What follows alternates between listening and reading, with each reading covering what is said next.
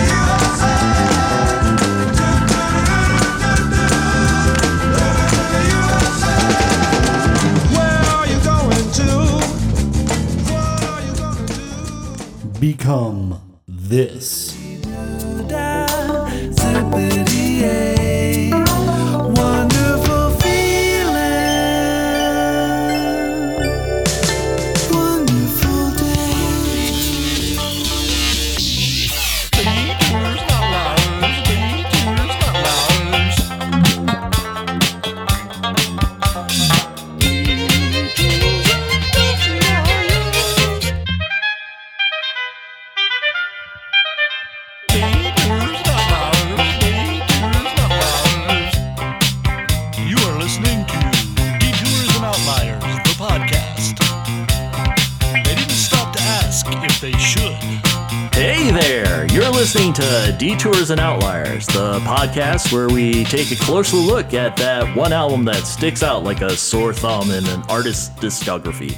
Maybe their best album, eh, it may be their worst album.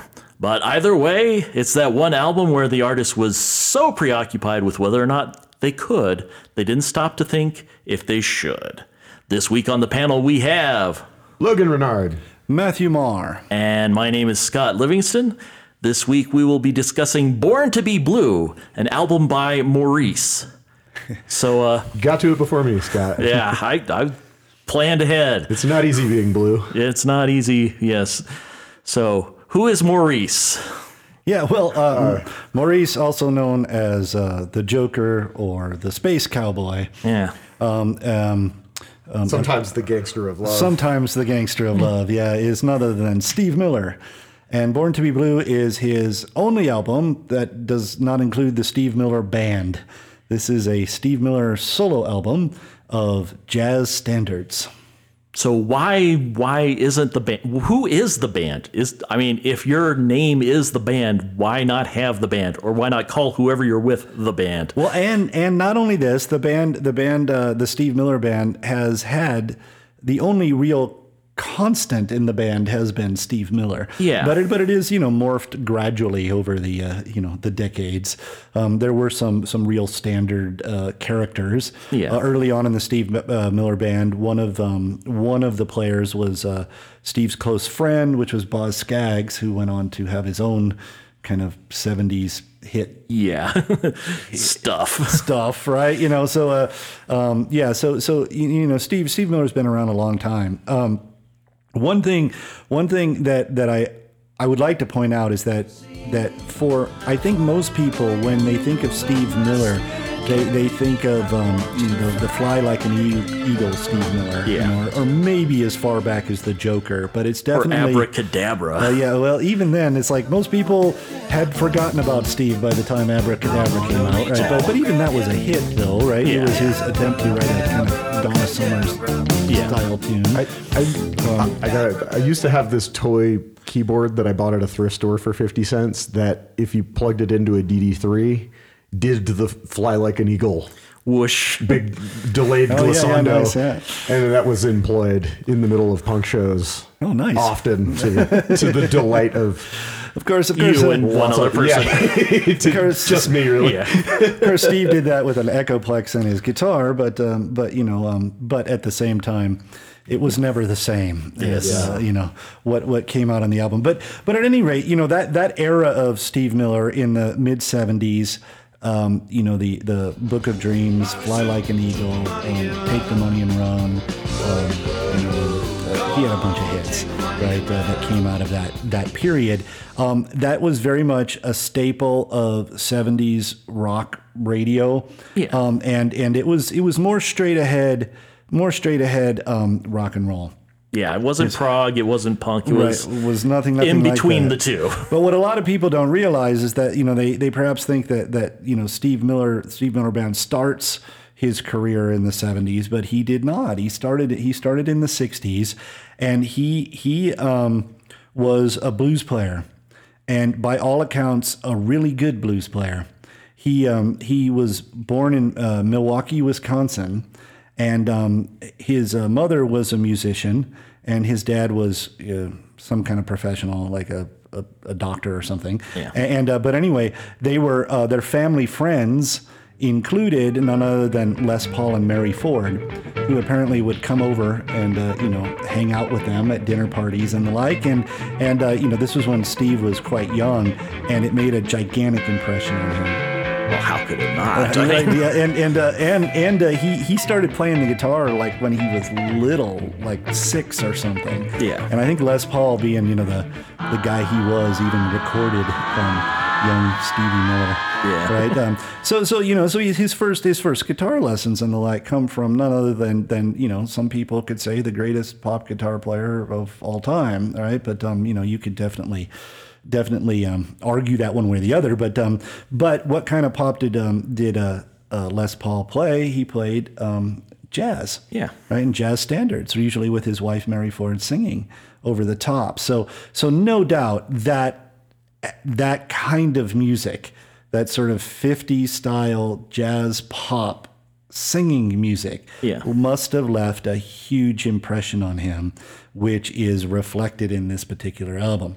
Is it though? I think it's reflected in the choice of songs. Yeah, yeah. But the actual recording, that reflects 1988 when this album came out. yes, we'll have to. We'll have to. When we listen to it, we'll definitely have to sort of you know talk about that and dissect it. But but I would be remiss if I didn't tell you this though is that that as still as still a young a youngster.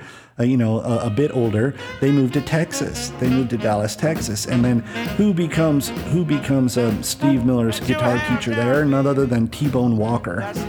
And and uh, T Bone Walker played uh, you know a style of blues um, which is sometimes called uptown blues, which has a lot of um, um, well, it has a lot of well, let's just say it's not all four five kind of twelve bar stuff, right? There's a lot of jazz chords involved. Yes. A- and, um, it is um, it's, it's a bit more sophisticated.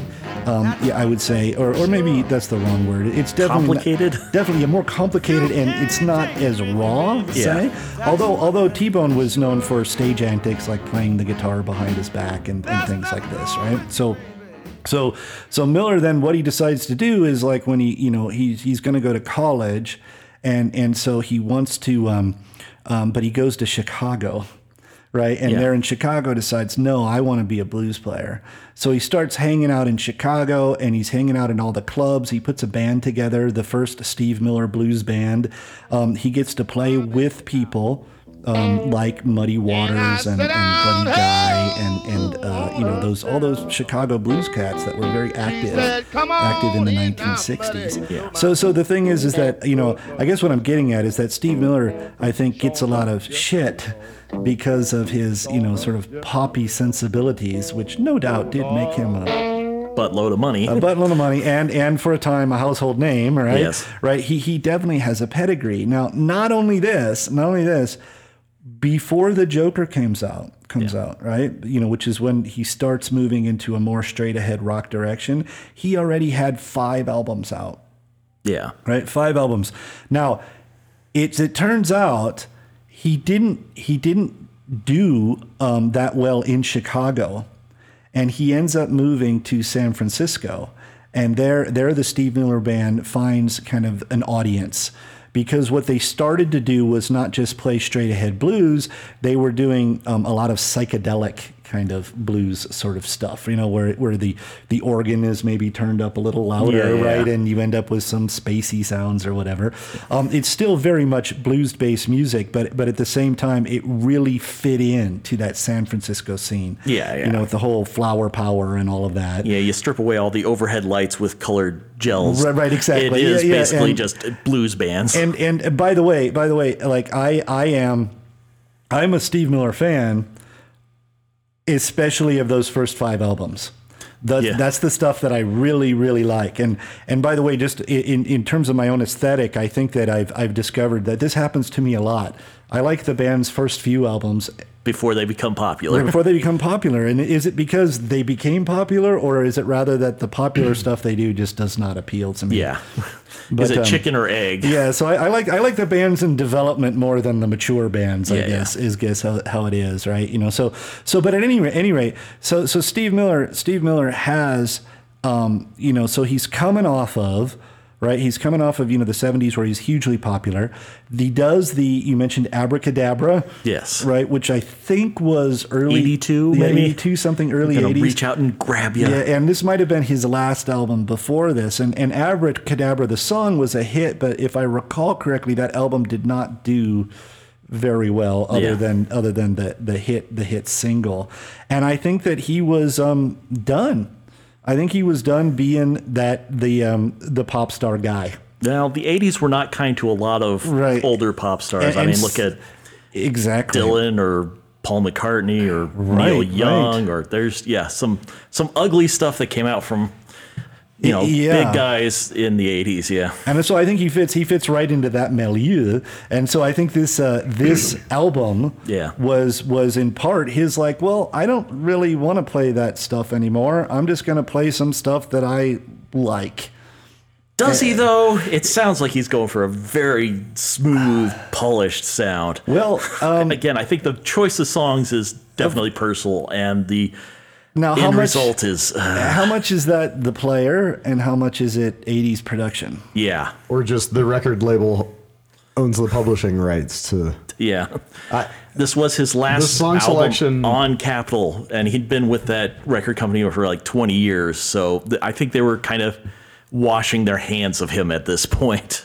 This the song selection looks an awful lot like somebody showed him a list of of, of This is songs what we that they- own. This is what we own. You can pick 20 of these 50 songs, and Yeah. Yeah, because there there's some randomness in the. I I'm glad you said jazz standards because I wasn't quite sure what the theme was between all ten of these songs. Yeah, I think I think a lot of these a I lot mean, of these was songs it um, blues? was it? Yeah, I'm like, is it black music? Is it what is he going for here? I think most of these songs can be found in the Big Fake book. There you go. um, you know so so you know maybe i think you know if you're if you're a jazz if you do stuff like this there's there's probably 40 or 50 songs that you have to know and Yeah. once you know them you can go play with anybody anywhere because they'll call out that tune and you'll be able to do it right? Yeah. and so i think that i think this probably comes from that sort of Yeah. that sort of environment right Well, I mean, and I I was talking about this with somebody the other day that you know, a lot of a lot of rock and roll kind of instrumentalist musicians marvel at how you know jazzers can play so many notes and songs with so many damn chords and um, you know what I've I've come to learn dabbling in both is that well it's because they've memorized like a few dozen songs that are part of the repertoire that uh, if you know those, you've got your, you know, you've got a, a, a couple of blues songs with a bunch of complicated turnarounds. You've got rhythm changes. You've got you just the standards all fo- follow a formula, and so if if you know if you have memorized forty or fifty songs, even though there are thousands of other j- jazz songs, like they're all covered by that repertoire of 40 or 50 songs. They're the same thing or or cut and paste versions of. So you know, the there are all kinds of jokes about jazz standards, you know, starting and hey, I love this song. It's like, no, wait, this is a different song. Ah, I love that song too. No, no, that's a different one. Uh, uh, and Yeah. yeah, they do. They, they can sound the same, and it, you know, you could almost definitely make the same joke about rock and roll tunes or pop tunes or certainly blues because blues is the you know more or less the same format throughout with some changes adjusted for circumstance. Um, but uh, yeah, this is a weird. It's a weird song selection. Yeah, it is. It is strange, and and I I um I am um I did get this album, this CD. It was one of the first CDs that I've ever had. For young folks, that stands for compact disc. Compact disc, right? My my uh, first CD player I ever owned, I got in 1988, and this album came out in 1988. You didn't have a laser disc. yeah, no, I didn't have a laser disc, but uh, this is actually a, a present for my graduation from college. Was a CD player, right? And so, so I think uh, you know, at first, you know, I still had all of my record albums, so I probably had, you know, ten CDs, right? You know, and this might have been one of them. Right, and who knows? I might have gotten it from the CD of the Month Club or something. You know, who knows why House, I got yeah. this, right? Right, and and I was, uh, you know, and and by the way, I do encourage people to do to do this. Like, uh, I I am not suggesting that anyone should like this album, but I am I am saying this that that I did discover right away that that like with albums, uh, you buy an album, you put it on, you don't like it, but it sometimes it takes a while. Right. Yeah. You know, you listen to it a few more times and there's things that you get out of it that you wouldn't have gotten out before. I think in today's world, we're, we're just really impatient because there is so much music out there. It is endless and it's at your fingertips. Yeah. So if you hear the first 20 seconds of something and it's not doing it for you, It's gone forever. it's just gone forever. Exactly. Well, yeah, I hated Pet Sounds the first time I listened to it, but as you said, I only had like 10 CDs, so I played it eight or nine more times, and that's what it took. And uh, yeah, it's music doesn't get that opportunity anymore, which, you know, Yeah. Yeah. No, no. I mean, it is what it is. It is what it is, right? But, um, um, yeah, yeah. So, so the, um, um, well, why don't we listen to the first song? Yeah, speaking of weird song selections, I think the first one is the oddest. this is uh, Zippity Doodah from the Disney film Song of the South. Why why can't you find that film anywhere to watch or stream in America right now, Scott? Oh, I found it on Parler.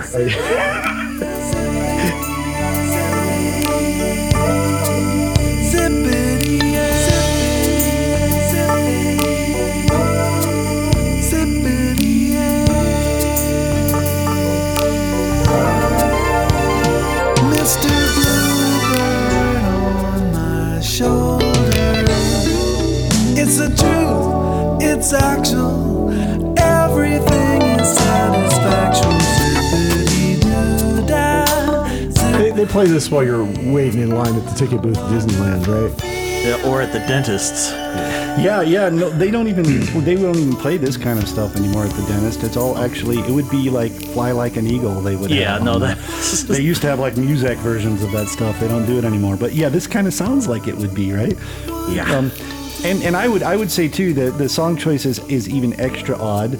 Um, I don't think there's anything terribly offensive in these lyrics at all. But No. but at the same time, it's like uh, Steve, as far as a rock and roller guy, is, is a he's a pretty progressive dude. Yeah. Um, and and it's like uh, at least at least lyrically, he always has been. It's just strange that this would be the song that he likes. But maybe maybe this he heard this in Texas a lot Yeah, when he- he was a this song- kid. Well, there are there are like a bunch of the big. Uh, look, you- There are there are really classic jazz versions of this. Okay, done- yeah, yeah, done yeah. by- That's all. Yeah. Yeah, no, Les Louis- Paul probably Louis has a version of and this stuff, like- somewhere. So So so so uh, Steve Miller is known for for two well aside from the pop hits. Yeah. He's known as a musician for two things, which is one his singing, Yeah. and two his guitar playing. yes. And and I will say that Steve is a, a bit of a technician. That that um, he uh, others others when they've criticized him, it's it's been that he plays. Um, often he plays too well. Yeah, it's a little too polished. Yeah, yeah, yeah, yeah. That. Um, but on the other hand, on the other hand, uh, um, do you do either of those two things stand out in this song? No, no. I mean, the the guitar sounds like what you'd expect a Pat Metheny wank to be playing, and Yeah, yeah.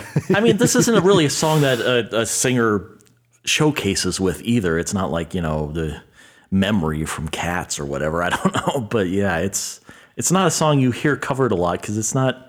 I mean, even if it weren't associated with that movie, it's you know it's pleasant enough, but it's not really. Yeah, there's nothing to it. yeah, that that there's right, and the vocals are very breathy too. Yes. It's I noticed like uh, yeah, like which fits in with the very antiseptic uh, production values. the keyboards on this have me like running for uh like uh Chick Corea Electric Band for relief. Like this is oh my god.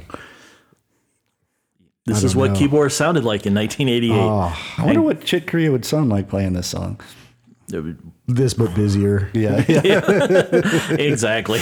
well, I did notice there's there's a couple of uh, uh, keyboards on here. I think there's a there's a synthesizer that uses the um, the um, what's the vibrato thing called? Uh, the, Oh, the yeah, that Pitch wheel. the pitch wheel, and you know that sounds like it's going on a little bit in, in parts of it, and uh, and then I think there's an electric piano kind of sound going Yep. on too.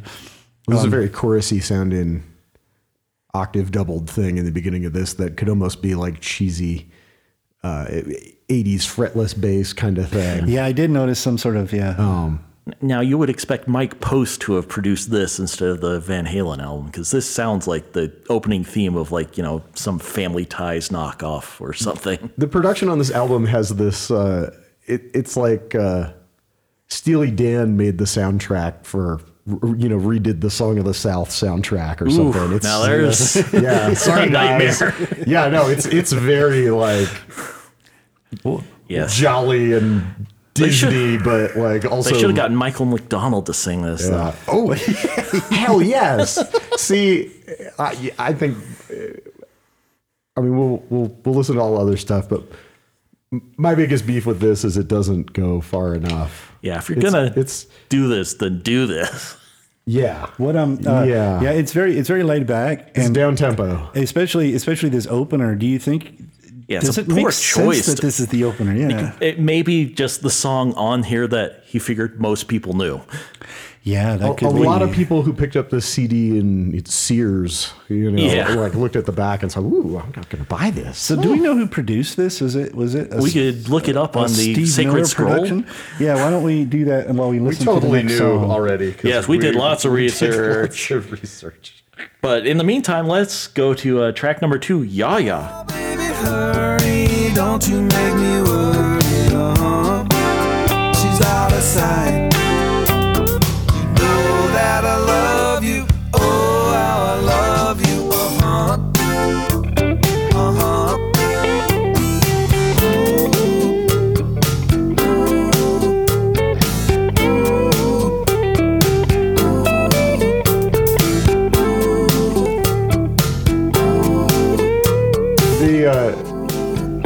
characters from the movie La La Land think that uh, this is what jazz sounds like. Yeah.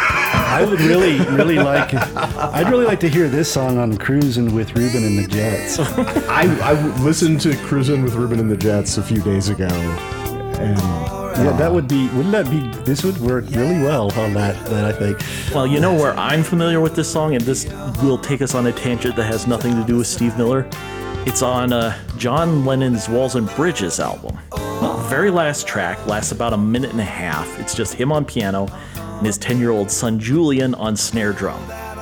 It was included mostly to fulfill a um, loophole or a contractual obligation due to a lawsuit where he got sued for ripping off Come Together from Chuck Berry. And he had to put part of the uh, agreement was he had to record a number of songs by this publisher in order to make up for it.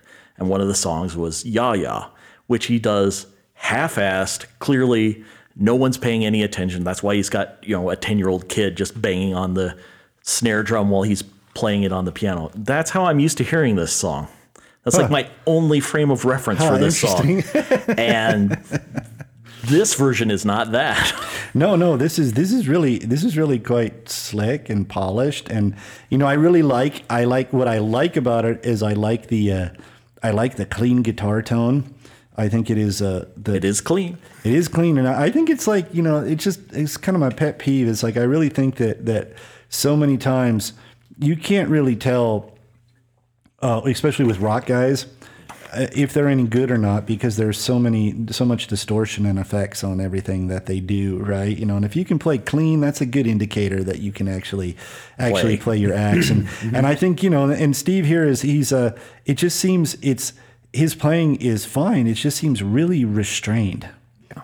Right. You know, I wouldn't even necessarily call it laid back as much as careful. Yeah, is cautious. Yeah, that's what it. That's what it seems like. Now, is this a jazz standard? Because I always assumed it was like a '50s rock tune. Yeah, yeah. I think which I, is why it was John had to record it. I think I have a, a a bootleg recording of the Steve Miller Band doing this song in a rock and roll context, and That it makes is- more sense. Oh, it is. It is way more um, uplifting. Let's put it that way, right? It's, So uh, you know, two for two don't really qualify as jazz standards. We got you know a Disney song and then this. yeah, To, to paraphrase uh, the great uh, uh, Rodney Anonymous, I, I don't know if this is the blues, but it sure makes me sad. Well, it's like what a lot of a lot of what's like what Logan was saying earlier, though, is that a lot of uh, jazz uh, standards they grow out of popular tunes. Yeah, You know, so so I don't know if this was one that you if could enough people play "Time After Time" by Cyndi Lauper, it eventually becomes a jazz song. Right, right, yeah, and you know, and I, Absolutely. I wouldn't, I would bet you could hear that at some jazz club. right? Oh, yeah. you know, someone is, I'm sure, arranged that for you know. I, I guess that's the jazz part of this that's missing. Um, is that you know for jazz musicians the reason that a lot of their repertoire is a little bit like almost kind of corny. They're pop songs that they're improvising over because everybody knows them. They're familiar. So when you take them way out into space, like people, the average Yeah. average listener can still hum the melody in their head or still kind of know what's supposed to be going on, and it allows you to get more adventurous with your improvisation. Like my So- favorite things. yeah, exa- Everyone knows the Julie Andrews version. Exactly. So when Thelonious Monk or whoever goes It's like- nutso on it, with you know uh, uh, popular music or like hip hop remixes, it's sort of predicated upon the fact that you know how the original one went. If you don't, it's it's a different song and it might be cool, but it's not as neat as if you can still kind of hold on to the original format while you're listening to how they're mutating it or screwing with it.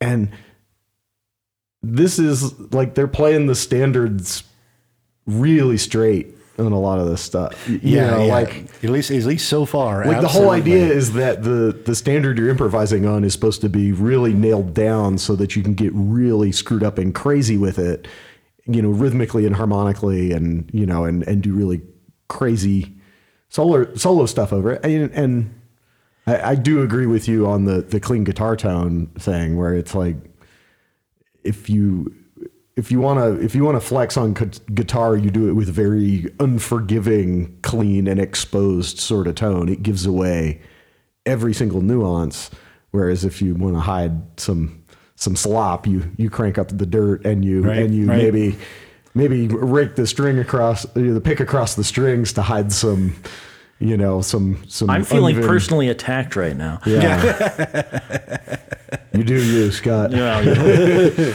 I, I uh, there's well, no ukulele on this yeah, Are we sure I of mean, that? I don't know. like, well, here here's the thing though is is what was I didn't look it up, but I'm doing this completely from memory. I could my timeline could be all screwed out. But what was sort of topping the jazz pop charts around this time? Wasn't it things like Kenny Ya- G and- Kenny G and Yanni and Yeah. and Smooth, smooth jazz And- and- becomes a big money making thing. right here. and so John Tesh at Red Rocks Yeah. and Oh, stuff like yeah. this, right? Right. So so in that context, we will context, not be covering. is that. this a, a John Tesh's reggae album. You're you're gonna yeah, I love don't- it. yeah, I don't think he has an outlier. But doesn't. um, um, but um, but uh, uh, you know what? I mean, perhaps this is perhaps this is why you know, say the record company signs off on this. Yeah. Yeah. You know, it's like, oh, we can, you know, you're you're getting older. The teenagers are not into you anymore. We can sell you to the adult contemporary. this is very yeah. adult contemporary. Right, right, yeah. Well, it's it's funny with jazz, contemporary jazz stuff in around 1988, where quite a bit of my favorite music is from right around here, and you have on one side jazz people turning to there start to be smooth jazz radio markets. And so uh, jazz musicians are able to kind of tone down their their chops and have a, a big hit and sell a lot of records and tour on that with this very cleaned up thing. And at the meantime you know in 1988 you have like Bill Laswell with Sonny Sharrock doing like Last Exit and stuff, which is like you know a cocaine fueled fucking meltdown that makes death metal seem mellow. And so like jazz is like fracturing in crazy directions at the time. You know, it was was interesting too. You know, just along these same lines is that that there was a time in the uh, in the seventies where big name jazz acts, uh, not not you know um, you know I'd say hardcore. They didn't call themselves hardcore, but Yeah. hardcore jazz acts were opening for pop bands, and and among them was. Um, none other, than Miles Davis opening for the Steve Miller Band. And and uh, uh, a couple of things about that. I, I remember I saw in some documentary that that when he first started opening for rock bands, Miles Davis, he was handed a check after the show, and he looked at the guy. He looked at the check and looked at the guy and said, "You made a mistake. This is way too much money." And the guy was like, "No, no, that's your cut." That's what you get. And I guess it just pissed Miles off to no end. He was glad to get the money, but he's like he's like in the you know he was playing he was opening for Steve Miller. Yeah. And he's like, You're what you telling me that no playing motherfucker is making more money than me? Right. You know, that's that's Yeah. how he looked at the Steve Miller band. You know, and, and uh, the Steve Miller band, as far as a rock band, they were they were probably I, I would argue this, they were probably as musicians as good as rock got during that time Yeah, period. yeah. Right, right. But uh, but you know, not, but not just during that. but, uh, yeah. I, I've seen a lot of uh, nostalgia act state fair rock bands. I've seen a few uh, starships and airplanes at the county fair, and um, uh, growing up in, in the DC area, there's the the Wolf Track. Wolf Trap Arena State Park is is uh, where the the kind of grown up That's where they go. You know, uh, and you can see yeah, kind of a, a adult contemporary, you know, summer concert series, or and and and the better of those bands play there. And one of them that I saw because it was cheap or free or uh, whatever, uh, just something to do, was the Steve Miller Band. And having seen a string of like, God, this is sad, and I don't even think there's one original. Like the the keyboard player is the one original member of, you know, whatever starship or or or or something. Um, just full on state fair nostalgia act stuff. I saw the Steve Miller band at Wolf Trap, and they were great. Yeah. They were fantastic. He played the the whole band was great, and it was mostly the original people. And it just really kind of blew me away that wow, if they can do this, like why why does everybody else suck so bad? Yeah, like exactly. it was a real like oh oh this can be done well. Yeah. Well, I think I think it's you know it's partly what I was talking about before is that that Miller had a background of of you know learning from and and um, uh, playing with really talented people. Yeah. And you know, so when he put a band together, he wants it. He wants them to be able to play, right? No And- E Street band. yeah, no, yeah, exactly. and, he, and he, you know, and, and he can, you know, like you don't like this, this, uh, you know, the clean guitar solo in here. I think it is, it is, it is what I was getting at earlier. It is, it is, um, it just seems so, um, you know, I'm not sure, I'm not sure if, you know, calculated is the right word, but, it, but it's like, it's, he's, it's very safe Yeah. what he's doing. And and um, um, when you when you listen to to some of his other playing, especially live, I mean, he's he can you know. He can he can play that guitar, right? He can play the shit out of that guitar. I- I mean, yeah, seeing him and, uh, live, that was- yeah. and uh, so it's kind of surprising, you know. It's just like I want I want uh, I want a little more histrionics on this this album. Seeing Yeah. seeing him live, one of the things that I I really really blew me away was that the guitar solos were the album an album perfect Yeah. copy first and then like Yeah, another then 16 there. bars of crazy shit Yeah. of like real like improvised so he was giving you what you you know What for you the, needed. for, for the for the you know for the the dads and moms you know Yeah. With their with their wine coolers he was he was giving you what you'd heard on the radio a million times and then playing guitar for real um, and I, I thought that was really cool Well, maybe we'll have more luck with the next track, which I think really is a jazz standard, the first one on the album. Uh, Billie Holiday's uh, God Bless the Child. strong get more. The weak ones fade. Empty pockets, well, they don't ever make the grade.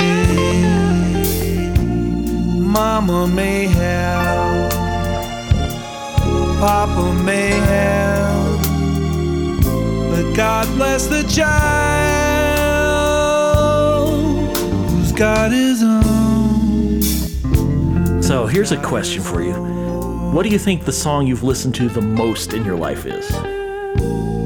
The song? Yes, When both of you you. got money, you got lots That, of that's a tough question. Just heard the most or listened to the most? Listen to the most. always hanging around your door. Na- napalm deaths. Uh, you suffer.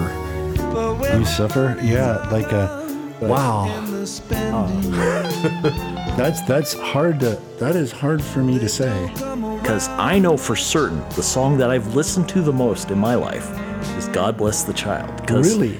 For a period of like five to six years, every night as I would go to sleep, I would listen to this song on cassette, rewind it, listen, rewind it, listen until I fell asleep. I'm lucky my parents didn't come into my bedroom and snuff me out with a pillow. The version of that song that I listened to so many times Was this one? no. Came out shortly thereafter in like 91, 92. It's on the Simpsons Sing the Blues album. Oh wow. Sung by Lisa Simpson, or well, Yeardley Smith, the voice of Lisa Simpson. Wow. So even that version is slightly more soulful than this. That, That, uh, And then uh, explains a lot. That's connecting some dots, Scott. yeah, no, I yeah, I was I was you weirdly know, obsessed A song with I did that to a lot with the cassette rewinding over Yeah. and over was "Industrial Disease" by the Dire Straits. But um, that's um, There you go. There now there's an odd, you know, three song playlist for you. yeah, yes, absolutely. Napalm Death, Dire Straits, and The Simpsons. The Simpsons. Simpsons, right? yeah, we should. Maybe we should make an EP. There you That, go. um, well, my my first note in this is like I don't know why. It's like I wanted this. Like I don't know. I, I'm I'm sure I've heard it. I'm not particularly. Uh, I can't recall exactly how it how Billie Holiday did this song. Yeah. Right. But um, it just it seems to me that it that That's not it, should swing, Yes, and and it it doesn't.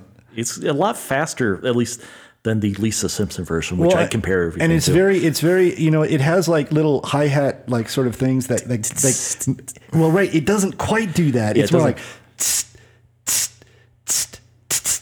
Yeah. you know so it's like wh- wait wait what's going on? Is this straight? Yeah, is this a there's no straight rhythm or is it yeah or- the it's a- recording, like the production of this, uh, given the time that I know there are real drums, Yeah, and yeah, everything, but this feels like they did it to a, a click and they stuck to that grid like oh like yeah glue. you know I was gonna say that that I think that that you know which which is not get- a thing you do with jazz. You can use Apple loops to basically get stuff like this that'll sound almost exactly like this, and and that's that's actually one of my laments. I guess it's not really important one way or the other, but it's just like in today's music, you do not know what you're listening to. You do not know if it's a loop, if it's a live musician, if it's whatever it is. It's there's just no way to know, Yeah. unless you're there actually, Well, doing, you know, doing that, and then who knows what the producer does with it after the fact, right? Yeah. This this I think I think this this this is so um, slick Mm-hmm. that that it almost seems like it, it was um, you know some sort of created out of loops, but I know that it wasn't. Right. Or if it was, it was you know it would have been way too difficult to What do. a- Yeah. it's like, I, uh, you know, I already made the Steely Dan comparison because of the the production, but Steely Dan has this like glistening production that's yeah. just uh, really di- but instrumentally and and and songwriting like they're doing crazy shit. oh yeah, Yeah, it's it's full of you can't you can't hear or appreciate most of the crazy shit because it's buried under layers and you know layers and layers of other crazy shit. You know, I, I think it kind of works against them, but this is really fascinating because it's that it's that shimmering production without a whole lot of interesting things going. on. well, and the, I think the most interesting things about it are are uh, uh, to me are are um, you know uh, once again it's it's Miller singing, which is which is it's okay. It's fine, It's yeah. still it's- he's still doing the breathy thing, not as bad as on It's a- Zippity Doo Dah. it's interesting that he picks like yeah. a standard associated with such a heavy, heavy singer to sing himself as yeah. a yeah. competent but not very impressive. He's a rock and roll singer. Yeah, exactly. And and then his and then his uh you know and his his uh, the bluesy fills he's doing on guitar. They're they're uh, you know They are correct. They are correct. Yeah, exactly. they, they, uh, yeah, and and you know, and it's sort of like, you know, we're a bit, we're a bit um, uh, over inundated.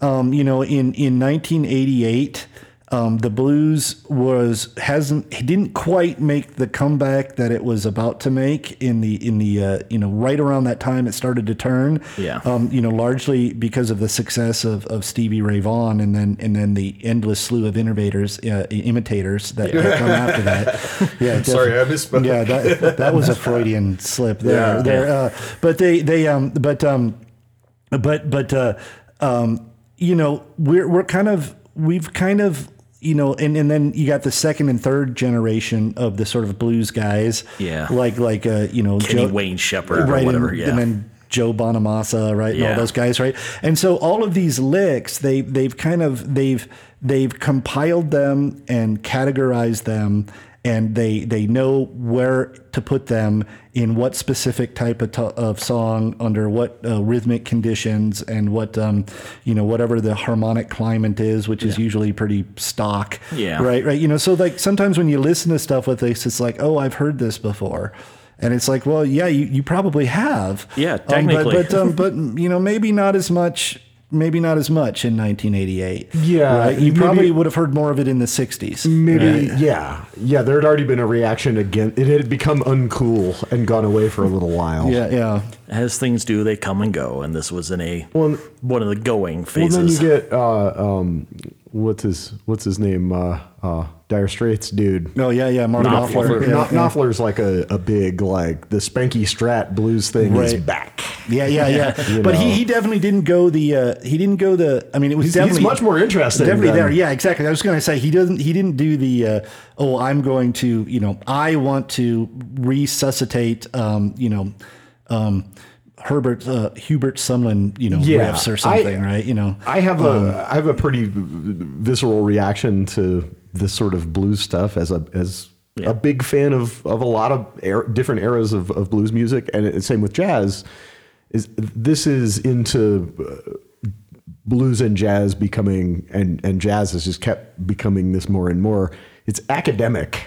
Yeah, there is yeah. a cookbook. It is taught that there are right and wrong things. There are correct and incorrect. Which in in both the case of blues and in the case of jazz is like getting so far from the fucking point. It's like diametrically opposed to the you know main in you know the, Yeah, the point yeah. of that music is is uh, um, that it's it's highly personal and highly expressive and so to have this this cookbook of licks that are Rigidly. e- either stamped right you know correct or incorrect just undermines the whole the whole thing right right yeah and and and and and like st- stops any sort of progression or evolution in its tracks. Um, and you know, I understand that that's a, um, in some cases, a necessary thing with traditional music, where people really feel strongly about uh, preserving some sort of uh, authenticity or something like that. But it almost always ends up getting overdone. Oh, And- yeah, and, yeah. And, and it's rather than you know people feeling like they have a responsibility to preserve stuff, it becomes this prescriptive, again, like academic, like somebody's going to show you the right and wrong way to do this music, and you know that's that sort of sucks. and, and I think I think there's been times that that uh, Miller's been um, guilty of that himself.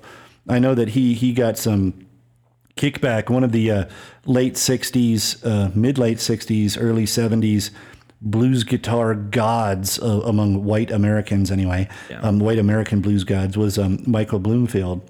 And uh, and I remember Steve Miller, you know, because they, they they came up around the same time, and, and you know, and, and Steve was like, I don't know what the hell he's playing, but it ain't the blues. He doesn't know what he's doing, and and that, that you know, it was like like a you There's know, a right and a wrong right, way doing it, exactly, doing it exactly, right. he's doing it wrong, right?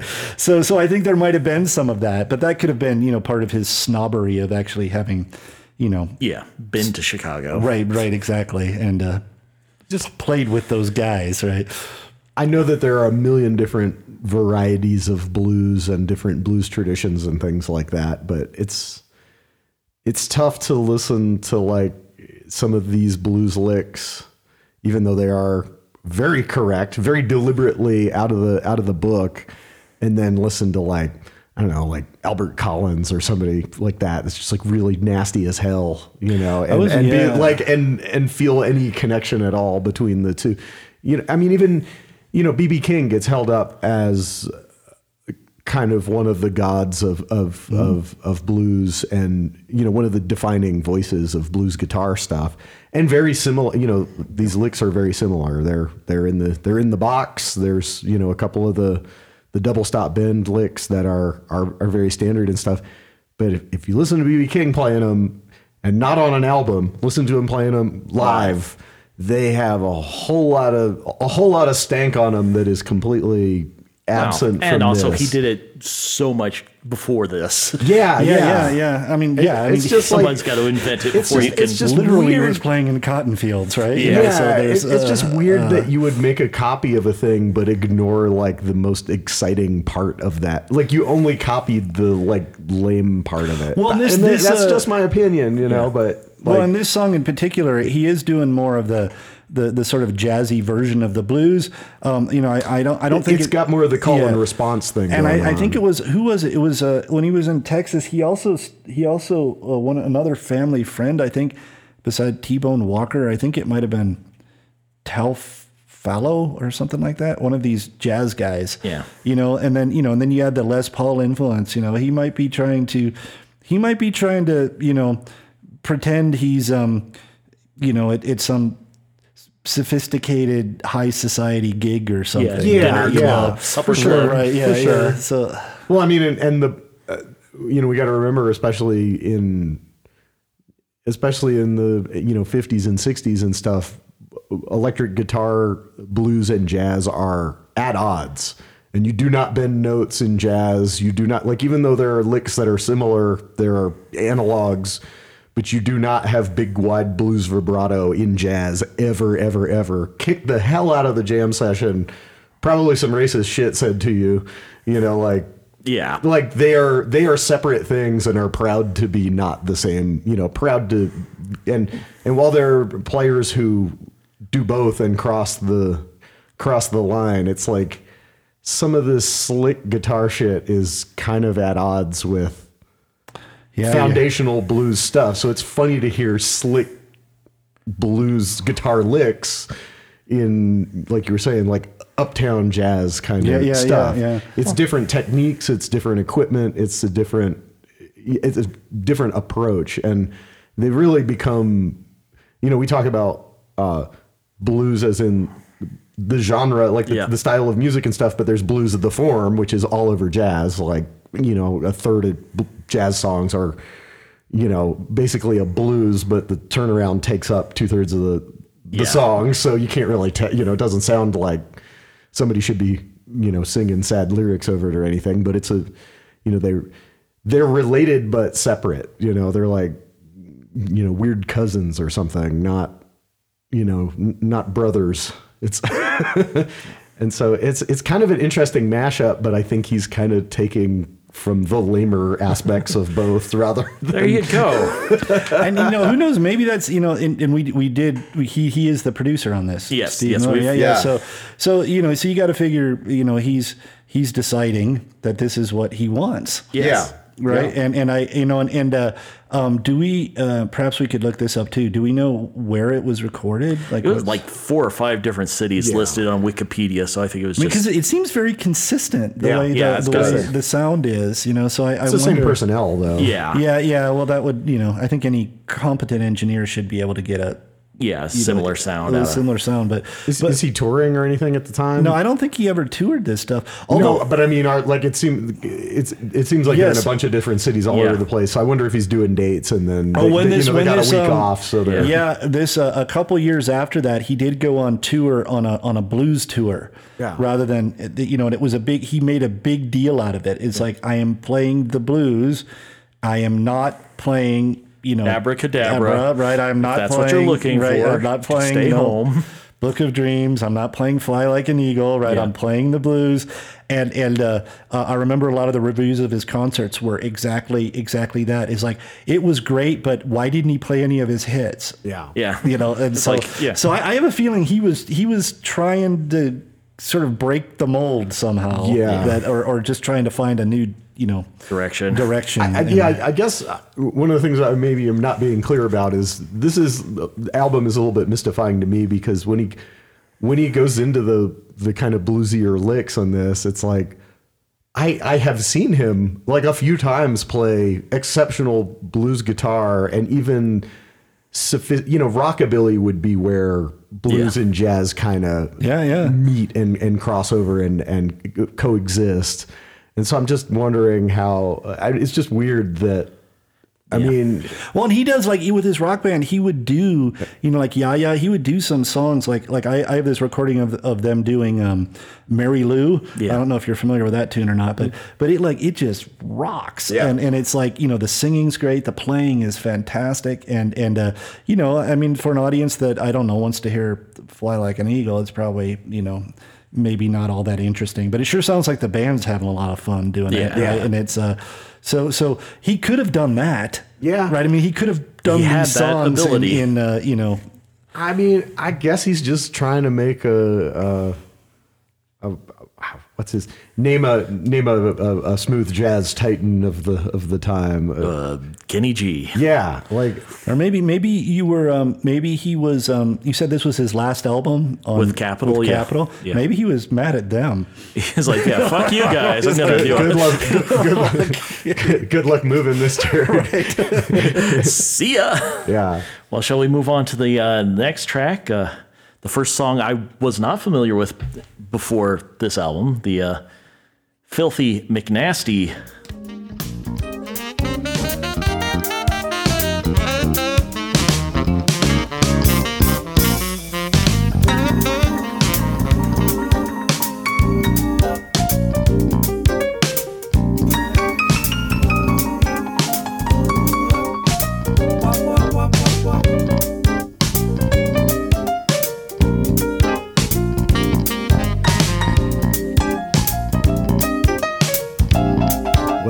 Nothing says traditional piano jazz like an active five string bass.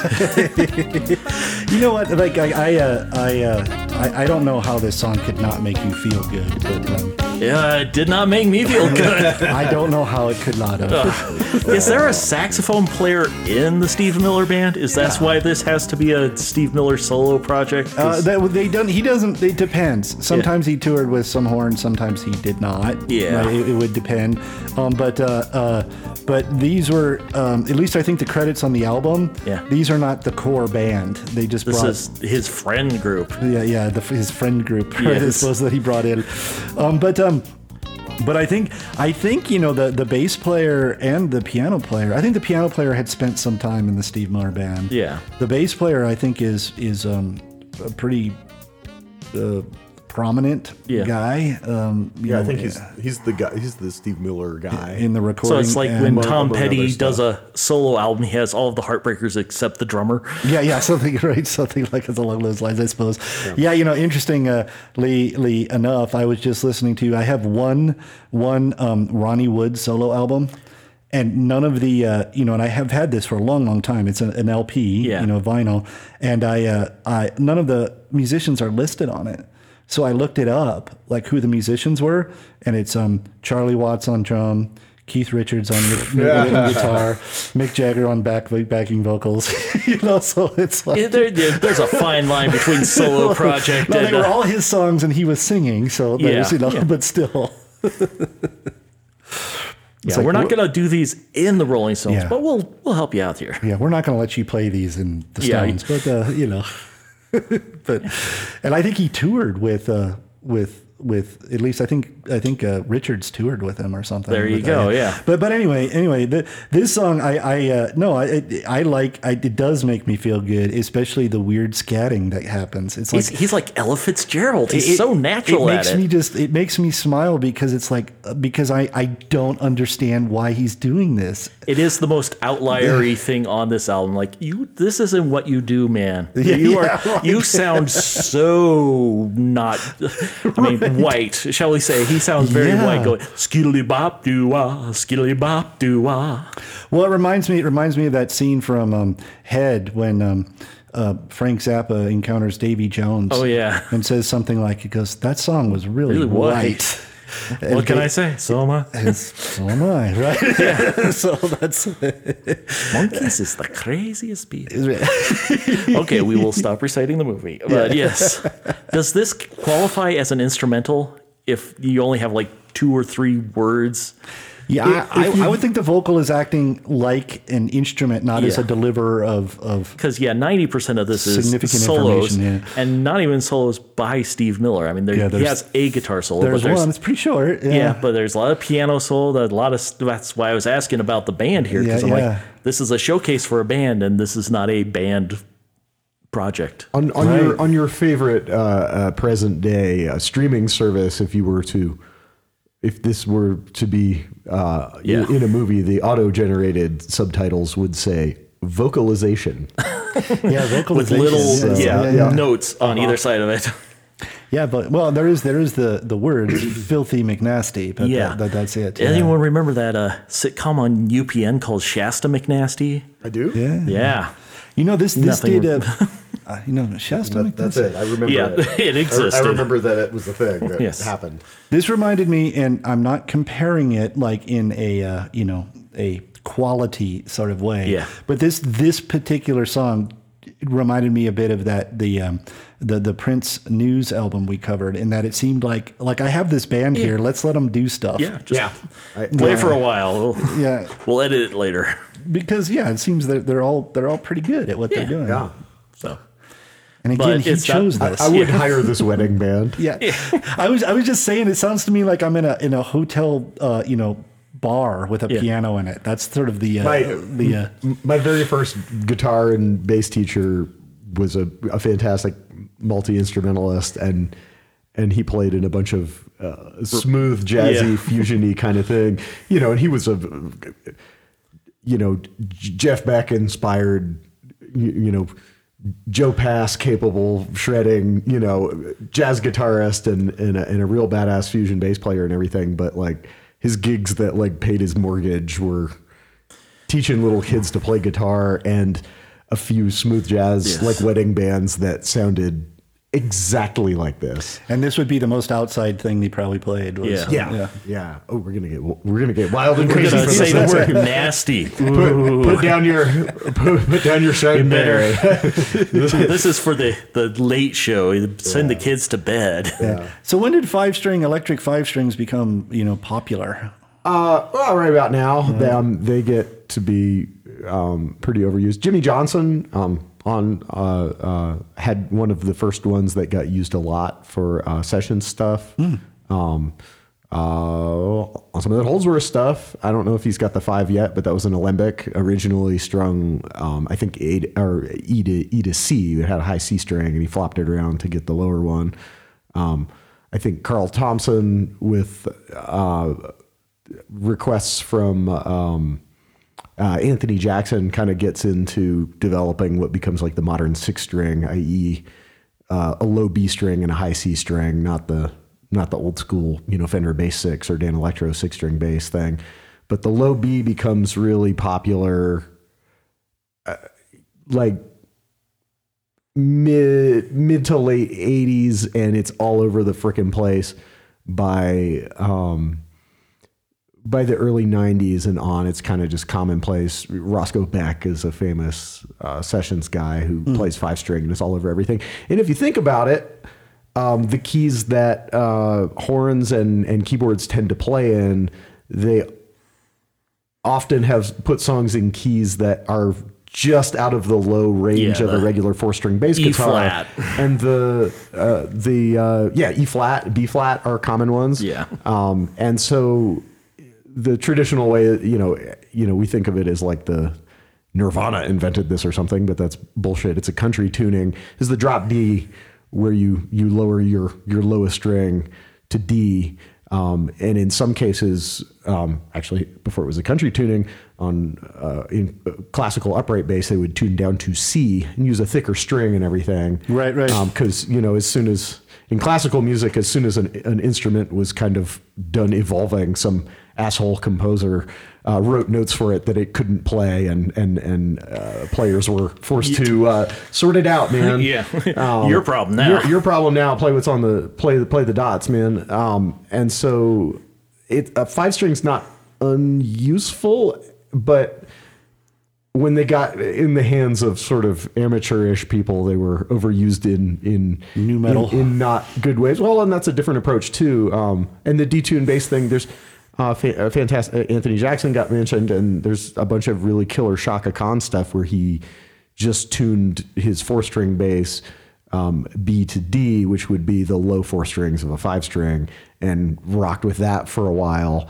Um, and yeah, if it's keyboard based, and especially as as as synthesized bass starts Yeah. to come ar- around, and and if you have a big horn section, it's it's as a bass player, it's funny to have this big beautiful melody at the end of you know at the head or the end of the song and have to go do do do do do ah, like it, like end on the the you know you're if you're Up an octave. yeah, if you're a, a, a half a step or just just this you know one note out of range to play that low note, but it's like a lot of times that's really when you should only be playing those low, playing down there on on you know pop music is when you're Yeah, yeah. you know to, to begin Yeah. or end you know if, if you're an upright player that's the that's the one that's the whole note you bust out the bow for at the end Yeah. of the song you know um That's how you let people know it's over. and uh, you you start to if you if you hang around on that uh, that low string, you start to sound an awful lot like uh, Fieldy from Korn or something, which is you know also not bad, but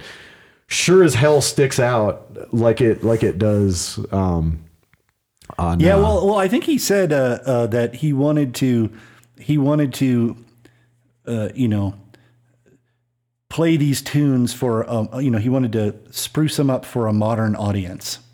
Well, they do feel very modernized for the time. Right, right, Which yeah, yeah. definitely date stamps them. Right, which did horribly. stand some horribly. Yeah, the, Exactly. I just the, the active five string on stuff like this stands out like um, an ovation guitar stands out. Yeah. you know, in It's of the time. yeah, it's it's of the it's of the time, and you can tell the second that everyone in their and their uncle got one. Yes. couldn't wait to try it out.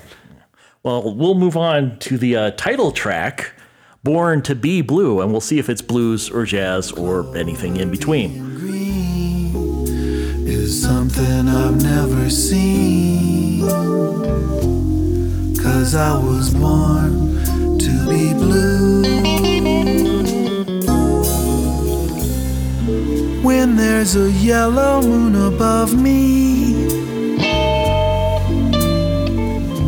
they say there's moonbeams I should view. I should view. But moonbeams being gold. Well, there you go. There's a vibraphone. vibraphone, yeah. Good and, uh, vibes only. and brushes on the drums. Yeah, so this is definitely. And uh, Why is he singing these? yeah, well, um, I, I think uh, if you're gonna have a Steve Miller album, like I said, I think he he has to do two things. He has to sing and he has to play the guitar. Yeah. But you know, you know what this this particular song reminded me of is is um, you know like when you you have a a uh, um, a television drama. Yes. And you have the hard-boiled hard-boiled detective, like Yes. man or woman doesn't matter. You know, trench coat. Right, yeah. But a- then they'll they'll moonlight as a singer, Yes. and their whole their whole uh, work buddies Shtick, all yeah. show up after them, and they get up and they they sing something that's really, really kind of perfect, Yes. like this, right? But but at the same time, not terribly notable. Yes.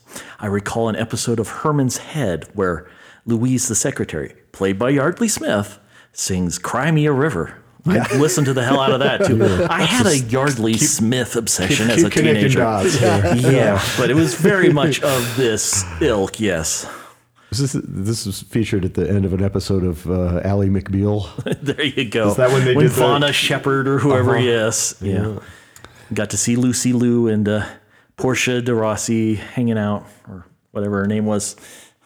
This is kind of almost like a, a I mean, I guess it's kind of like what I was I mean, that's probably why I thought of that of Yeah. the whole TV sort of connection is the it's kind of like um, you know, simulacra. It's like a Yeah. it's a it's a simulation of what what Close enough if you don't pay attention. right Yeah. of, of what you know a certain genre of music sounds like and it's kind of um um um well it kind of reminds me of of um, um of another album that we hope to do sometime soon which which uh, you know comes across as a very much a simulation of of classical music Yes. rather than the real thing. And so, so I wonder, I wonder, uh, you know, I wonder, I wonder if that was kind of the intent. I, I just don't know. It's like, is is he like, is this something?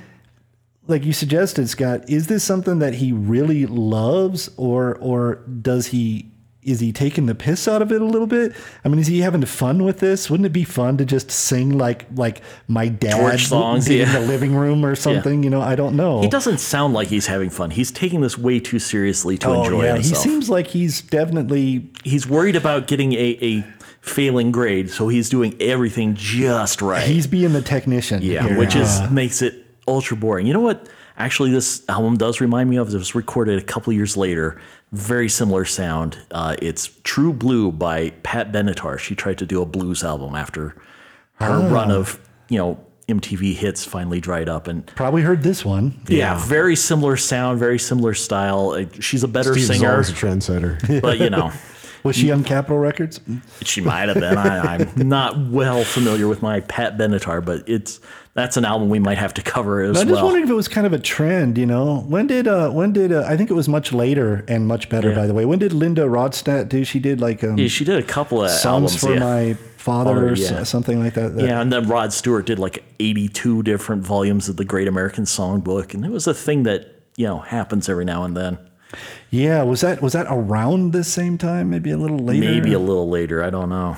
So I mean, maybe this was like we were saying. You know, maybe this was this was the direction that this kind of music was Well, and I think for headed. you know rock stars of a certain age who had hit say writer's block, this is a good way of getting an album out without having to come up with any new tunes. I would like to, on the jazz side of this. I'd like to point. Uh, there's a there's a very conspicuous uh, zingy active bass pop. Yeah. Towards the end of this, and um, I would like to point out that not long after this, just a few years after this, the the young hot shit jazz people had uh, a, a brief period of just really aggressive traditionalism, and I think it has to be in response to this sort of stuff. Not that he's among the you know jazz fusion trendsetters and stuff, but around here, like jazz is getting really modern and in the in the early to mid 90s there's there's a big push for like upright players are, are playing unamplified with really high you know uh, uh, action and gut strings and drummers are going back to you know, calfskin heads and things like that and there's there's a very strong reaction to okay it's getting It's getting too silly, we, we- guys. we, need an out of tune upright piano you know we need we need a, a I wonder. a- uh, you know yeah. The way that punk responded to prog, yeah. Yeah, yeah, there de- definitely was that for a little bit, and you know, and those guys were kind of assholes about it, and thank, Well, thank God as- we moved on. But yes. you know, sometimes there needs to be a reaction to things. We need to be reminded that, getting yeah. out of It was hand. jazz version of grunge, I guess. Yeah, a there you little go. bit, yeah. Yeah. Well, and, and you know the the I am kind of uh, I wouldn't say I'm in, in awe. I'm just I'm I'm impressed by the quality of the recording. It makes a mood. Yeah. it, it's like uh, it is it is very um it's very clean. Yes. you can hear all the instruments. Uh, you You know, could eat off of this everything album. is very articulate, right? And, and like you said, everything is in the right spot. What do you think I'm that- not going to fail this exam. Is this on tape? Um, what's that? You think this is on tape or DATs or? Or Dad's. Um, I bet. Well, it could be. Um, you know, I bet it's tape. Um, it could have been they were doing a lot of digital recording to tape. It could have been that, Yeah. you know, in the ADAT late or 80s. something, yeah. Well, and even before ADATs, they had they had big. I, I think Otari made most of them. They had big, you know, twenty-four Huge, track, yeah. you know. So you know they were uh, um, they were they were um, sophisticated, really expensive, sophisticated Oh, yeah, yeah. machines, and all right? and all pretty much prototype. They came with a Yeah. team of people to keep them Right. working while you recorded. That and was they, a- they sounded much better than like an ADAT would Yeah. have sounded. yeah, but no. um, but yeah, yeah, but still, um, you know,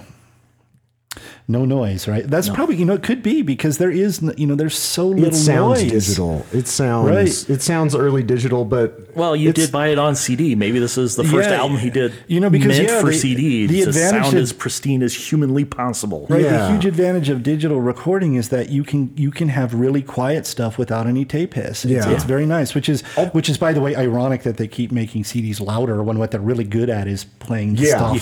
stuff, right? So- Exactly. hey, this is it's, like this digital recording thing is fantastic for ha- keeping dynamic range. You know, Right. let's like Let's get rid of walls, like, yeah, like Saint Anger. yeah. Well, let's. compress, expand. I am the table. I kind of want to go back and re-record the whole uh, uh, Lulu album just with Hetfield uh, voices. Oh, yeah. I'm, I'm James. when I when I when I practice my singing now, occasionally I just have to do Throw that. one in? Yeah, yeah. Well, you know, you know what that uh, uh, before I play this, that that uh, they um one of the things that that you do is like when you end on like a, it depends if you end on a vowel or a consonant. Yeah. the last one. So if you're ending on a vo- vowel, you, I think you just let it go like ooh. Yeah. You just you just breathe in ooh. That ends it. But if you have a consonant like shit, you're supposed to go. You're supposed to go ah afterwards, like Shita. Chita. And I think he, I think, Shiitake. I think some vocal coach taught him that, and then he's like, I'm gonna take that to the gonna- extreme. He brought, his vocal warm-up exercises to the studio. Me, me, me, me, me, me, me.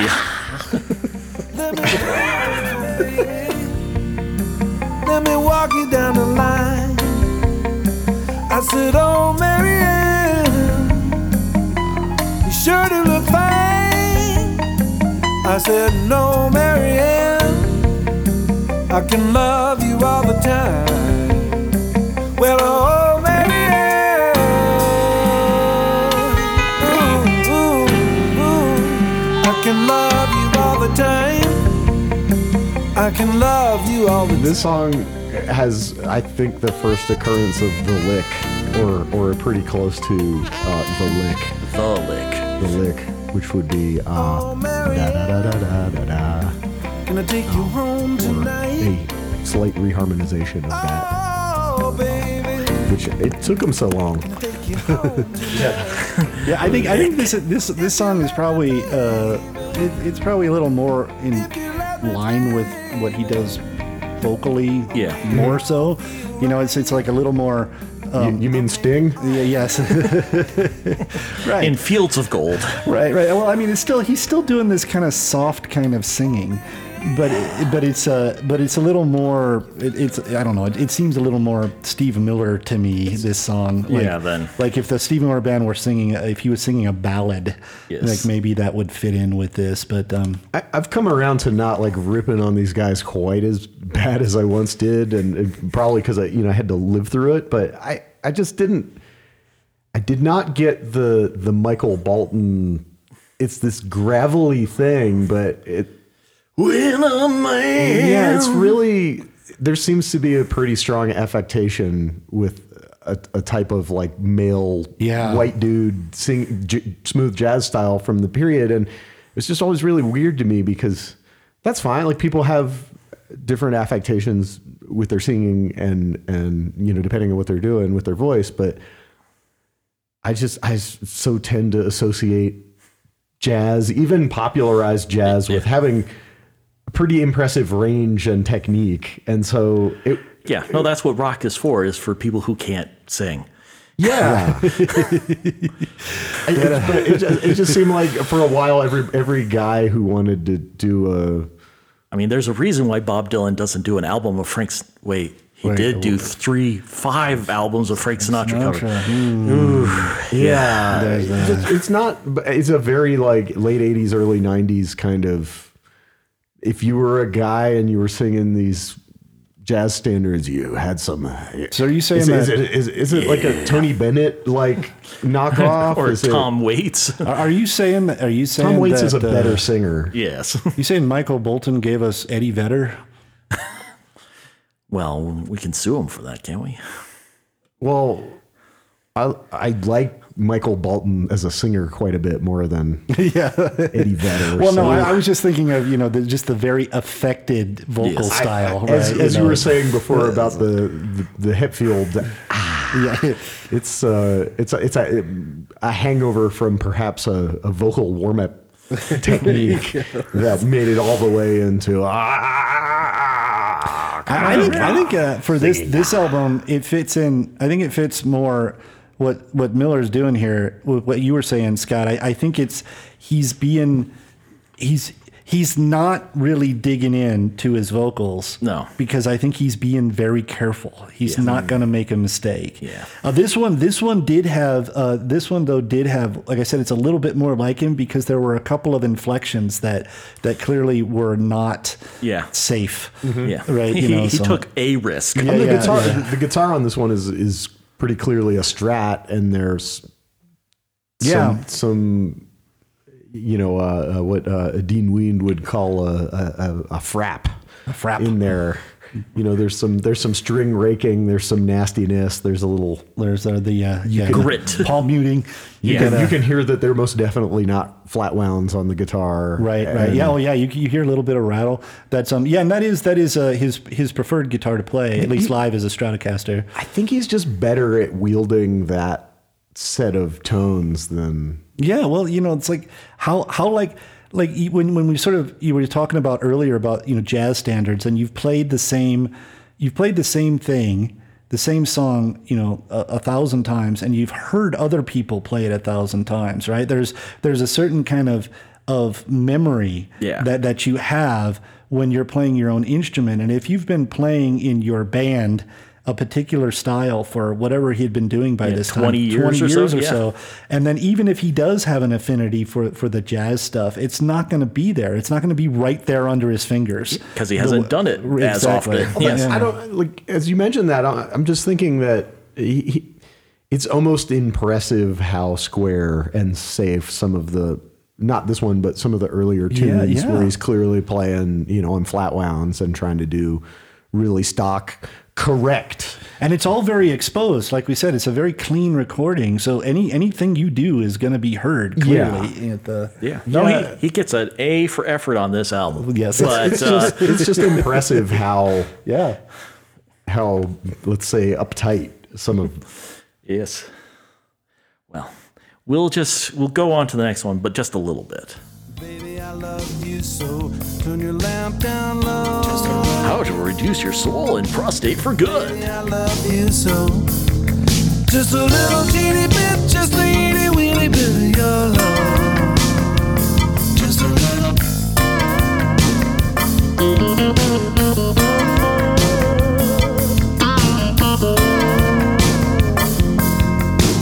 Could be a spoonful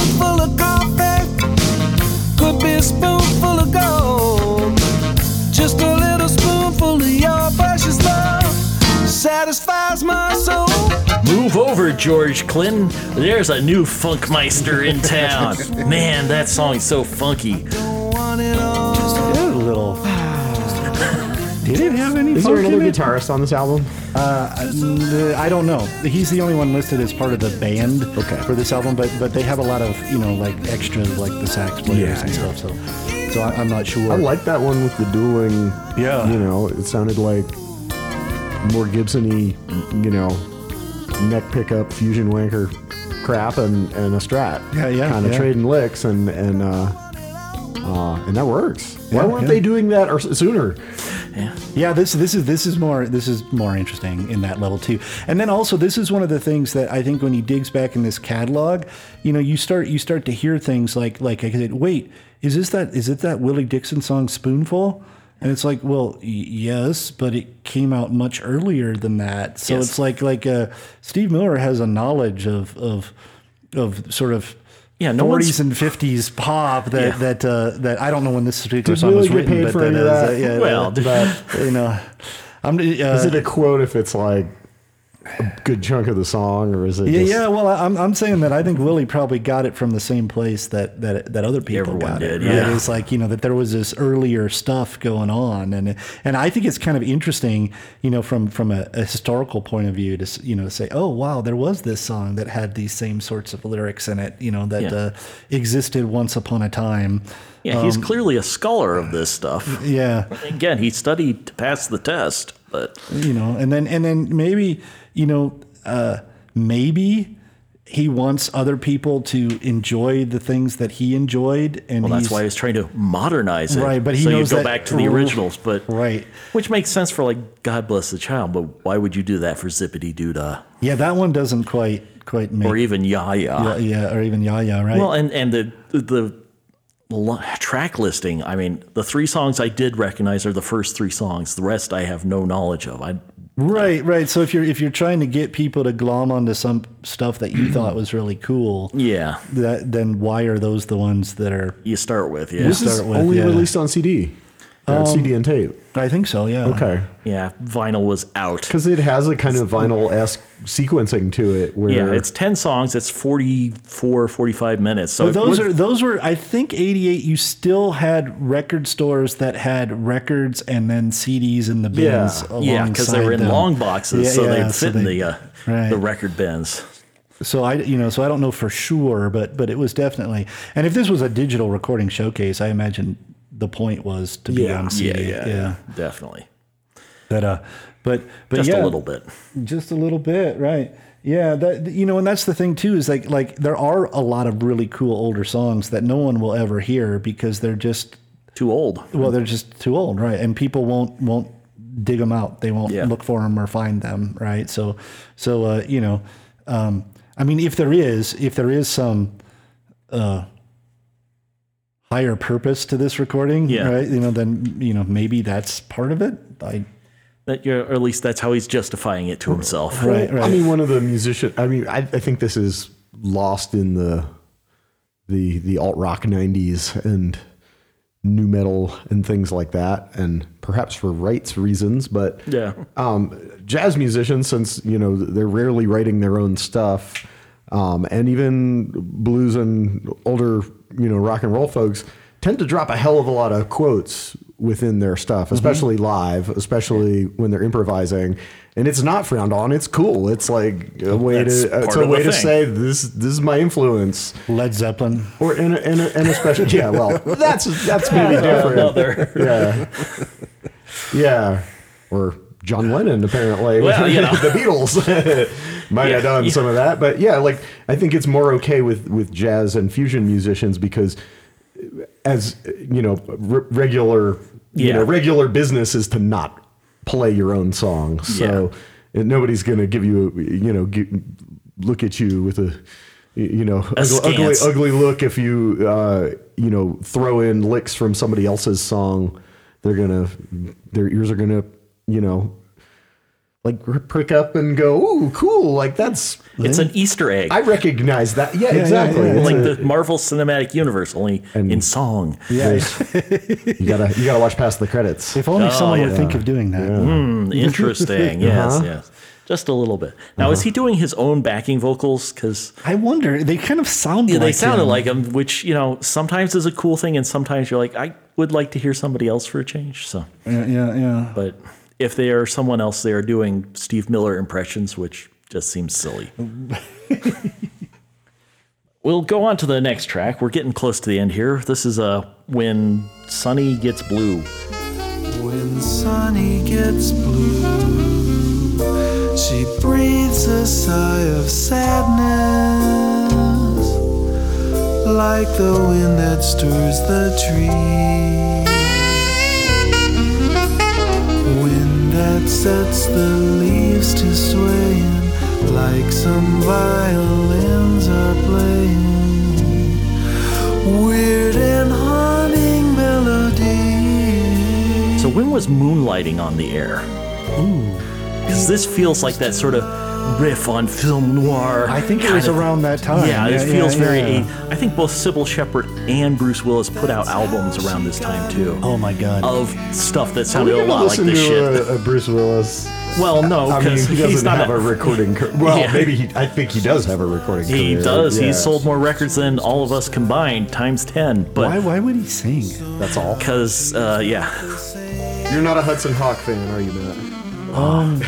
it's the Return of Bruno. Man, I had that on cassette. I think I saw that movie. I don't remember anything about it. Uh, Richard E. Grant and Sandra Bernhard as the villains. Excellent. Yeah, The rest of the movie you can skip. I don't even It's- remember her being in it. Oh it- yeah, she was. Yeah. I remember there was a castle involved or something. Yeah, and all the the bad guys were named after candy bars. It was great. No, it wasn't, but it wasn't as bad as people remember. but again, uh, Richard E. Grant and Sandra Bernhard. Yeah, I could watch the two of them riff for hours. But Why didn't they get a spin-off movie? um, well, I think there might have been financial implications there. But yes, Was it as good as Heaven's Gate? um, it was better than Heaven's Gate, and in fact, Cult or the- Hudson Hawk was actually based on a song written by Bruce Willis. But yes. 1985 to 1989. Well, there this, you go. This motherfucker is a time machine straight to 1988, man. oh my Yes, god. Yes. Yeah, yeah. So th- this is uh, this is so, yeah. To all our listeners, if you want to know 1988, this Why is a you would reason want to to, listen to this uh. Put on a white linen suit and Skinny. Yeah. crank this up on your hi-fi. Indeed. Wow. That's um. That's all I have to say about that. Rum, rum cocktails and white linen suits, all for I think that was the least remarkable song on this. this Yeah, album. it's it. By this point, you've expected this song, so whatever. Moving on to uh, when we was fab. No, uh, Willow weep for me. Yeah, I like when we was fab. That came out in '87. Yeah, there you go. Why didn't Jeff Lynne produce this album? I'm I'm hundred percent going to subject my wife to uh, uh, uh, Hudson Hawk soon. We're sorry, Molly. My- I'm just gonna yeah. say that right now. Gone my lover's dream, lovely summer dream. Gone and left me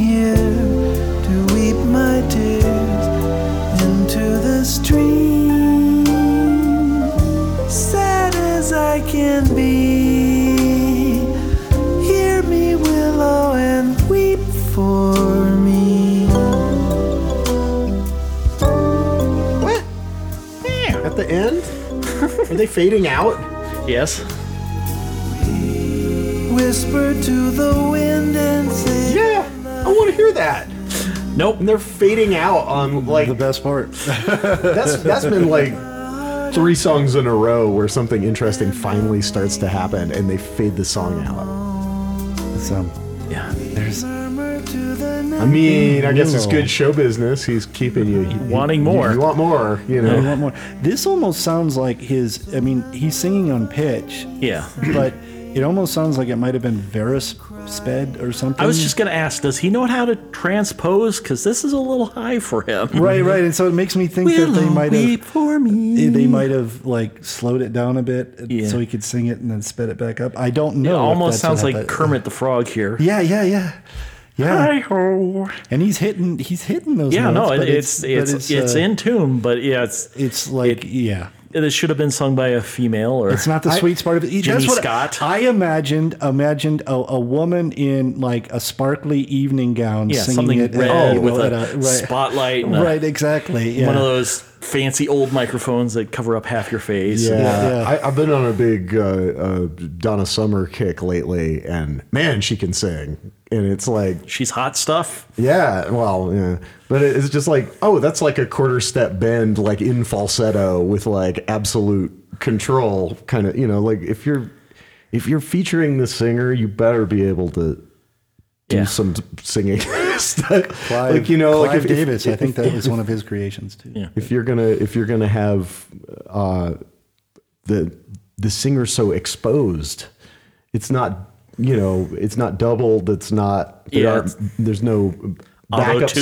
singers sweetening it or anything Right, like there- that. there's no David Lee Roth squeals, you know, like Yeah, um, no. sort of Da- uh, David Lee Roth is a fantastic example of someone whose range is perhaps limited, but is able to use yeah some squeals and Right, right, weird to make it- to weird make it hiccups and things like that and- yeah, or yeah.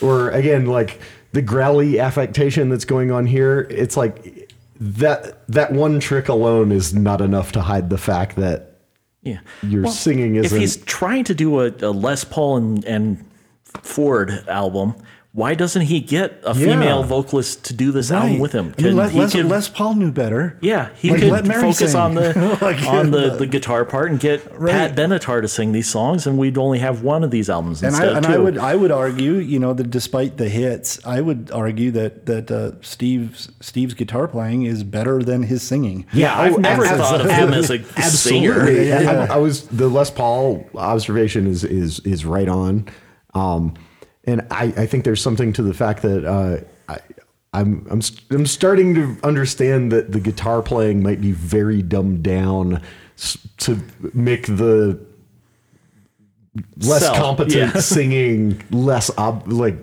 you know less problematic. Oh yeah, you know that that's you know like I. I think he's. Like I, the He Les Paul want to Mary Ford himself up. yeah, that's right. I've, I've talked about this on the podcast before, but Les Paul is like the Steve Vai of of electric. You know, like back in the day, Oh, like you know, everybody kind of knows him as this this uh, uh, Cutesy old man. Yeah, this this this old old jazz geezer, and it's like And this- or this no, he's wizard, like yeah.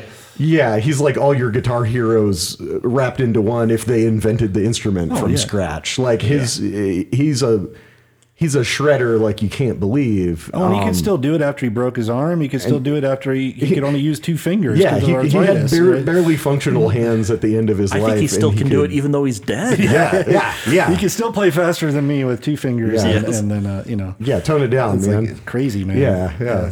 But so, but I, he had a he had his wife, but he had he had a stunt singer because yeah, he knew yeah. his limitations. because he knew his limitations. Uh, Zappa is a great example of hiring just like you Flo know and Eddie. fantastic singers. Yeah, Flo and Eddie, Oh, yeah. Bobby Martin, like people who could do theatrics Ike that Lewis were just as well. crazy. Ray White, like all those, and you know.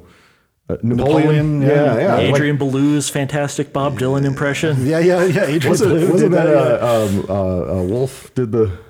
You want to buy some Dylan? acid, Bob? Oh, yeah, he did, I think he did that. Yeah, yeah, yeah. But uh, yeah, but uh, yeah, Belew did the uh, the uh, the impression. But yeah, yeah, and Adrian Belew can sing. Well, the thing is, like, Like, like but- clearly Steve Miller can sing in that he sings in tune. He's, Yeah. he's he, he he knows what he's doing. It's just like there's there's not.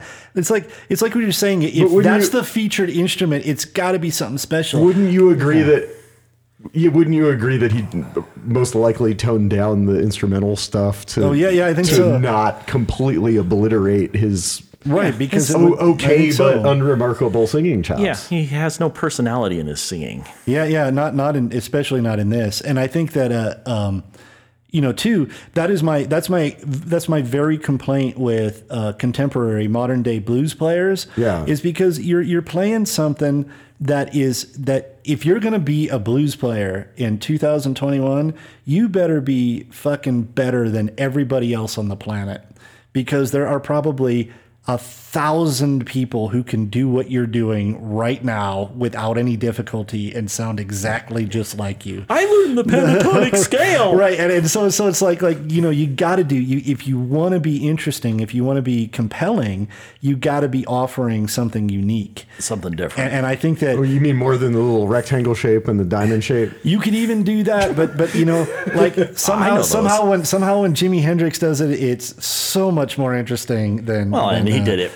and he you know, does it before 40, 50 years right, ago. Exactly, exactly. But but you know, like here with with with Steve Miller and his vocals, it's it's like you were getting towards the end of the album, and there's been very little variation, even. like like at all Yeah. it's the same you know I, I know a person's voice is a person's voice but but at the same at the same time you can do a variety of different things with Yeah. a voice to make it interesting Like I like I was saying, David Lee Roth is someone who has kind of shit for range, but he has like not even that big of a bag of little tricks, but he knows how to dole them out. Yeah, he has know, personality too. So in, you know, in a, in even a if he's not compelling order great, to make up for that. Yeah, yeah. Um, you know, uh, just we we were joking about Tom Waits Yeah. earlier, but even some of the little like Tom Waitsian grumbly shit is like enough to break it up, enough to make it more interesting. Um, Well, and I think that's why Steve Miller is best known for his singles and not his albums, is because Yeah, he yeah. will get repetitive after 10 songs. Well, then, yeah, I think, but even then, even then, I think there's more, even, even then, I think there's more variety Yeah. on a Steve Miller band album than there is on the Steve Miller solo. album, solo album, right? when's when's Disco ZZ Top going on? Um, uh, slightly before this, Slightly before this. Yeah, It just as was, uh, gearing up. yeah. 83, 84, 82, Because maybe. I uh, I think they ZZ you know Billy has said in interviews about disco you know in retrospect the disco ZZ Top you know them being made made fun of for kind of selling out or whatever you know all the all the way to the bank they they actually did sell out if that's an actual thing good for them If you're going to sell out, you should get the money. yeah yeah you gotta yeah, they figured it out. yeah, yeah. That's why they followed the formula. sorry sorry you guys are jealous They found the 80 formula that would make them a buttload of cash. Yeah, one of the things that he said was that it's like, listen, this is dance music. It it needs to be locked in at a very predictable tempo. And I mean, he did he did mention the like, you know, the the the uh, uh, cultural component of white people don't want any interesting shit going on in their dance music because they don't want to be tripped up and look stupid. Well, yeah. So you can't make it sophisticated. It has to be really, really simple and straightforward. And what we found was if you made it really, really predictable and straightforward, it sold a lot. And maybe that's like all Girls that's going go on crazy Here. for the sharp dress What- man. You know, What, uh, maybe maybe it's just a like, you know, mainstream America in 1988 does not want any tricky shit going on in their music. They just want to have the the melody of the song and they can whistle it. Yeah, and Steve it Miller or- is or providing un- that. under- Yes. understand the words. So what dance? So what dance would you uh, would you dance? Willow weep for me. Well, that's a slow song for at the end of the junior high prom. Yeah. Oh, is it? Leave space thinking for it- Jesus. I was Oh, thinking yeah. it one of more like like the the old folks home dance. Oh, know, yeah, yeah. You you, you know. Everyone more stands into- in a circle and, and just goes in a. Yeah, yeah. Yeah. like uh, They'd be more into some some Benny Goodman stuff or There something. you go. Do the Charleston. Well, we'll. Wiggle, the wiggle, red wiggle, hop. and jiggle, jiggle, jiggle. Yes. Red top.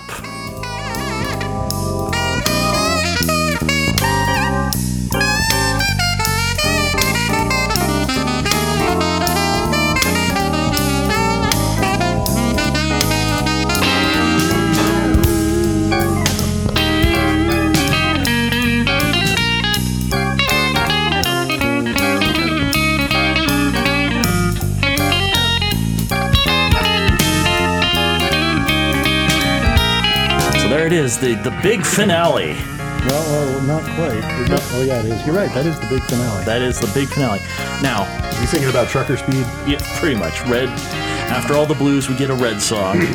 so now, thinking about the chronology of Brian Setzer. Hmm. In the early '80s, Brian Setzer was known for revitalizing the whole rockabilly thing with the Stray Cats, right? Right, sort of hot rodding rockabilly. Yeah. Now, in the early '90s, after like Swingers came out, he was known for revitalizing the whole big band thing, right?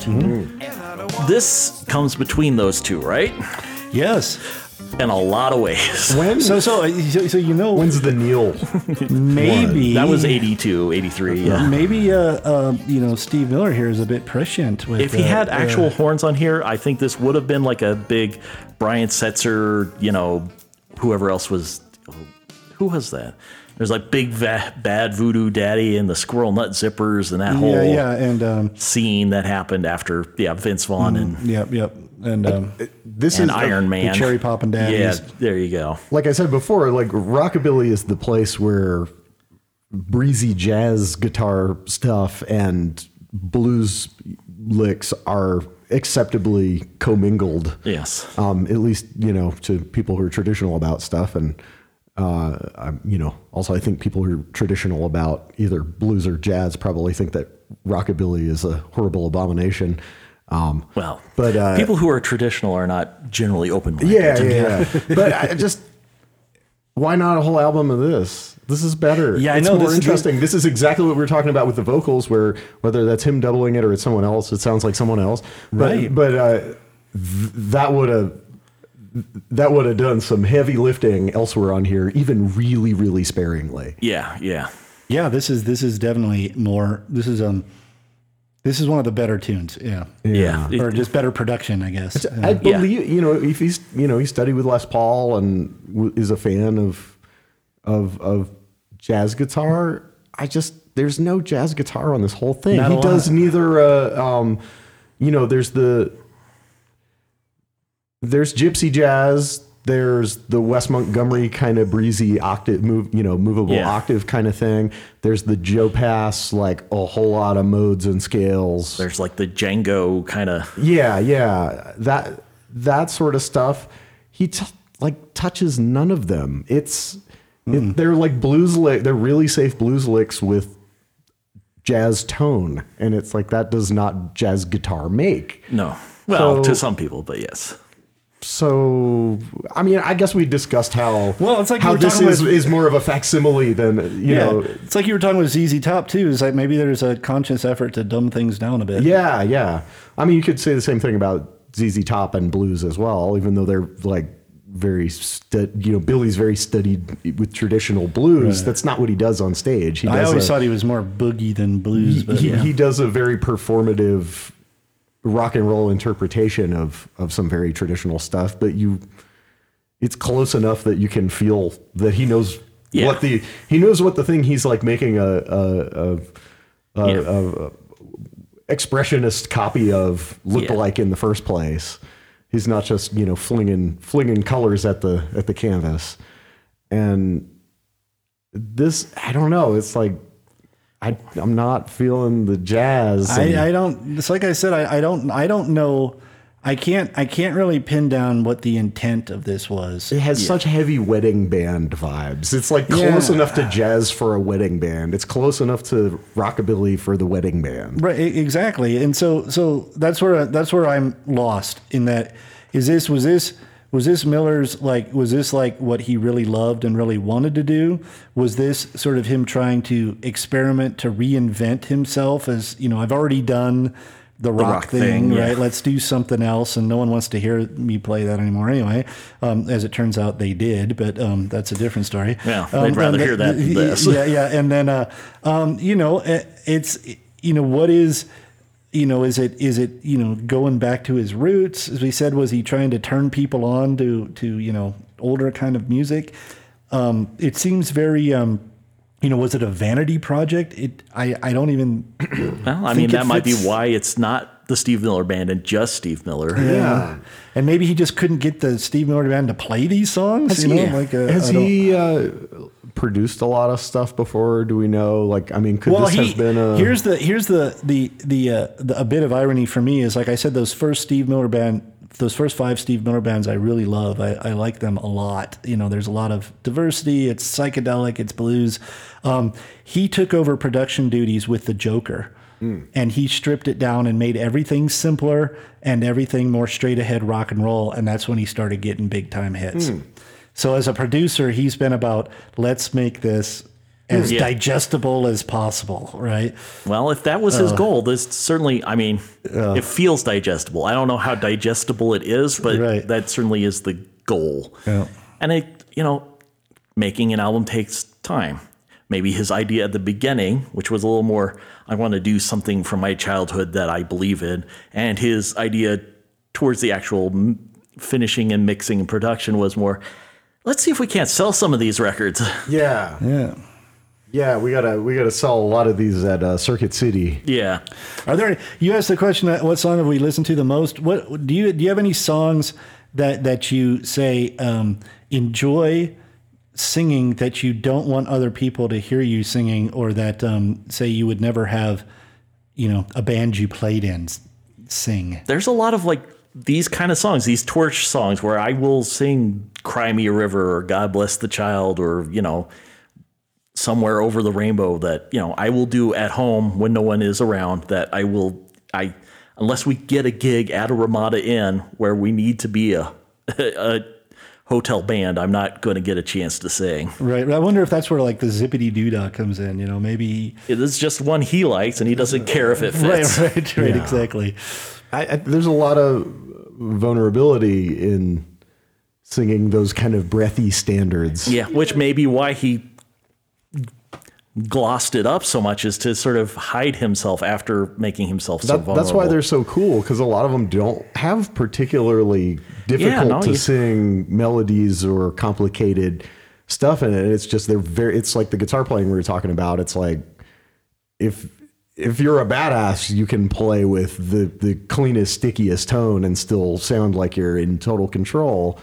Um, and it's because there's nothing to hide behind. And I think some of the more, you know, slow burn standards um, Yeah. where people are really hanging on the lyrics and the emotion and things like that uh, are are tough to pull off because you are very very exposed and well, plus Yeah, a million people have covered it, so you've heard someone else do I it I think better. he had to be in pretty brave to do this. Yeah. you know? No, it I mean, because he had to have known that, like his, you know, his um, His fan base was not gonna. his aging pot smoking seventies, you know, um, hippies, dazed and confused crowd is not going to um, particularly like this. Yeah, Yeah, it's but someone had to let him do it too, right? yeah. No, the record company. I mean, this. They, I noticed they did not renew the contract after this, but his record company did put it out, and you know, we paid should, for it. we should have been we should have had an episode of moonlighting just playing you know on mute in the in the background while there you go. this album plays Do you think? Do you think that any of us could? Uh, I mean, I think like uh, you know, listening to this Yeah. with the both of you, I I, I kind of uh, well, I don't kind of I do concur. This is um, this is very soft pedaled stuff. Yeah. Um, and it's uh, you know not not terribly interesting. Um, nonetheless, um, could could um, you know I think he pulls it off. Yeah, no, it. He passed the test. Right. Yeah. He passed the test. Right. Exactly. Um, uh, not that our listeners would care. Could any of us pass the test? I think it, because we're not as steeped in it, we would do the same sort of thing. We would play it safe. We may not do it as well, but yeah i could make either that or we would standards on it. just wouldn't make it anywhere even close to accurate. In which case, are we even doing it? Right. Right. Right. You know, ha- that's the question. Is you know, if I do a really you know obscure weirdo interpretation of "Girl from Ipanema," am I still Yeah. Yeah. Am I- Well, that's the other thing about about Steve Miller is he does he does um, you know like when you listen to say um, Cream, yeah you know do a, do a Willie Dixon song, Yeah. right? It, it doesn't sound like Willie Dixon at all. Or or you hear you hear um, um, you know the Rolling Stones do I just want to make love to you. It sounds nothing like the original at all, Yeah. right? Even though they loved the original, they love Yeah. it. you can When- when- listen to the two back to back and yeah. still not get that they're Right. the same song But when when Steve Miller does a blues standard, Yeah. it sounds like the original. Yeah. I mean, he's like a pale version of the original, right, but, right, but, you but I can mean, but he's where it he's comes like from. he's like figured it out, right? Yeah. And he's like, and I think that's where his kind of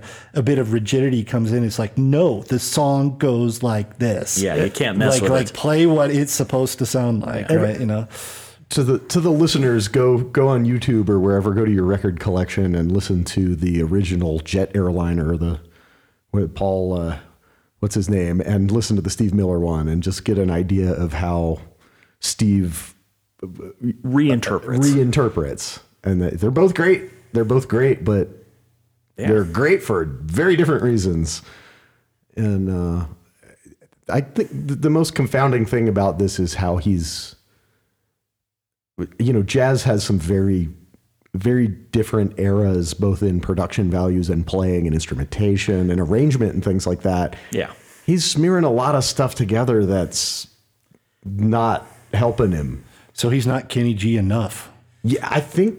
That might be part of it. It's not specific. It's like I'm not doing 1954 bebop. I'm doing jazz in the broadest sense of the term. Yeah, yeah, it's it's. I like there. I'm not. He's blurring the line of where standards, as in like standards, like right off of the the the cast recording Yeah. of the musical they're from or whatever pop song they are, and jazz. It's like okay, you start with the standard and then you jazz it up. You know, you mutate it. Um, usually spontaneously in Yeah. in in a room full of you know jazz musicians in one take and so it's really weird to assemble and and usually when you do assemble an elaborate thing from a you know a standard you do it with like a big ass horn section and strings, and you know you the, you would arrange and assemble it carefully so that it can be this big epic thing. And this is just it's so very wedding band, and it's so Well, and that's what I was asking at the very beginning is like, what is this? Is this jazz standards? Is this Great Yeah. American Songbook? Is this blues? Is this just random covers that aren't related? I, and I couldn't quite put my finger on it. And I, at still the- don't think I have. I was at the record store the other day going through, you know, Wax Trax going through the used records, and there are so, I, I came across like five like so and so sings the Cole Porter songbook records, Yeah. and it's like some of them were probably insane bebop shit with a crazy singer, and some of them were probably Julie Andrews. very not too far off from this. yeah. Yeah. Um, She had a great voice. Yeah, Julie Andrews? was- Oh, yeah. big time. we cover SOB in a, in a movie version of this podcast. That movie, I remember that movie. That's That a is- movie I remember. you don't forget that movie, no. But I guess that pretty much wraps it up. Do we have any final thoughts on Steve Miller or Born to Be Blue? I would say if you're interested at all in uh, you know kind of '60s psychedelia uh, played by really top-notch guys, um, those first five Steve Miller al- albums are great. I, I they even they even have you know occasional elements of jazziness in them. Yeah. I think this this album has almost it's it seems so disconnected from everything else that he's done. Um, but weirdly, um, um, you can hear him. I mean, it's obviously him singing. I don't mean Yeah. that, but you can sort of hear the musical antecedents in what he's doing here with some of the stuff he did before. Um, but it's um, but it's um, there's there's there's a lot better. There's a lot better standards albums you could be listening to. Absolutely. Yeah. Uh, Yeah, if you I- want I- to hear these songs, someone else has done it. I really better. liked Scott's observation. Except maybe Zippity Doo Dah. Yeah, nobody's done that good. this might be this might be some kind of stepping stone towards the Brian Setzer Orchestra and '90s swing revival, yeah, um, which I wouldn't necessarily put as a good. thing. he missed that bandwagon Yeah. though. So at least from a financial standpoint, he yeah was a little premature. Go go watch some Moonlighting and Miami Vice and There you go. You know. Some neo noirs starring William Hurt or whoever. and like yeah, uh, like see this is like the the diegetic music that would be playing in a bar in one of those shows while the Jan Hammer yeah, score melts faces. Blue Velvet. There you go. Yeah. Candy colored clown. Why like didn't all he the do Sandman. but See, he could have picked out way better songs Yeah. for this too.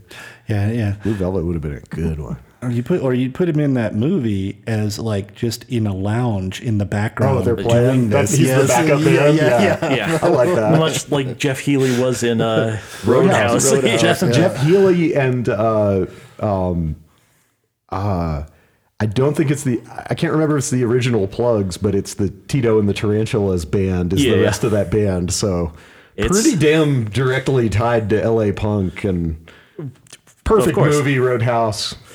Um, forget about this. Go watch Roadhouse. Is there anything we want to plug? This will be coming out like September Roadhouse. seventh. Yes. Um, well, hopefully, hopefully, um, um, everyone will be happy and healthy in September. Yes, hopefully we're not back locked down and live music is still a thing, but we- we'll see when we get there. That's right. Enjoy yourself. It's later than you think. Indeed. And until then, we will try and figure out who this is. Who's a white entertainer that's a sex machine to all the chicks?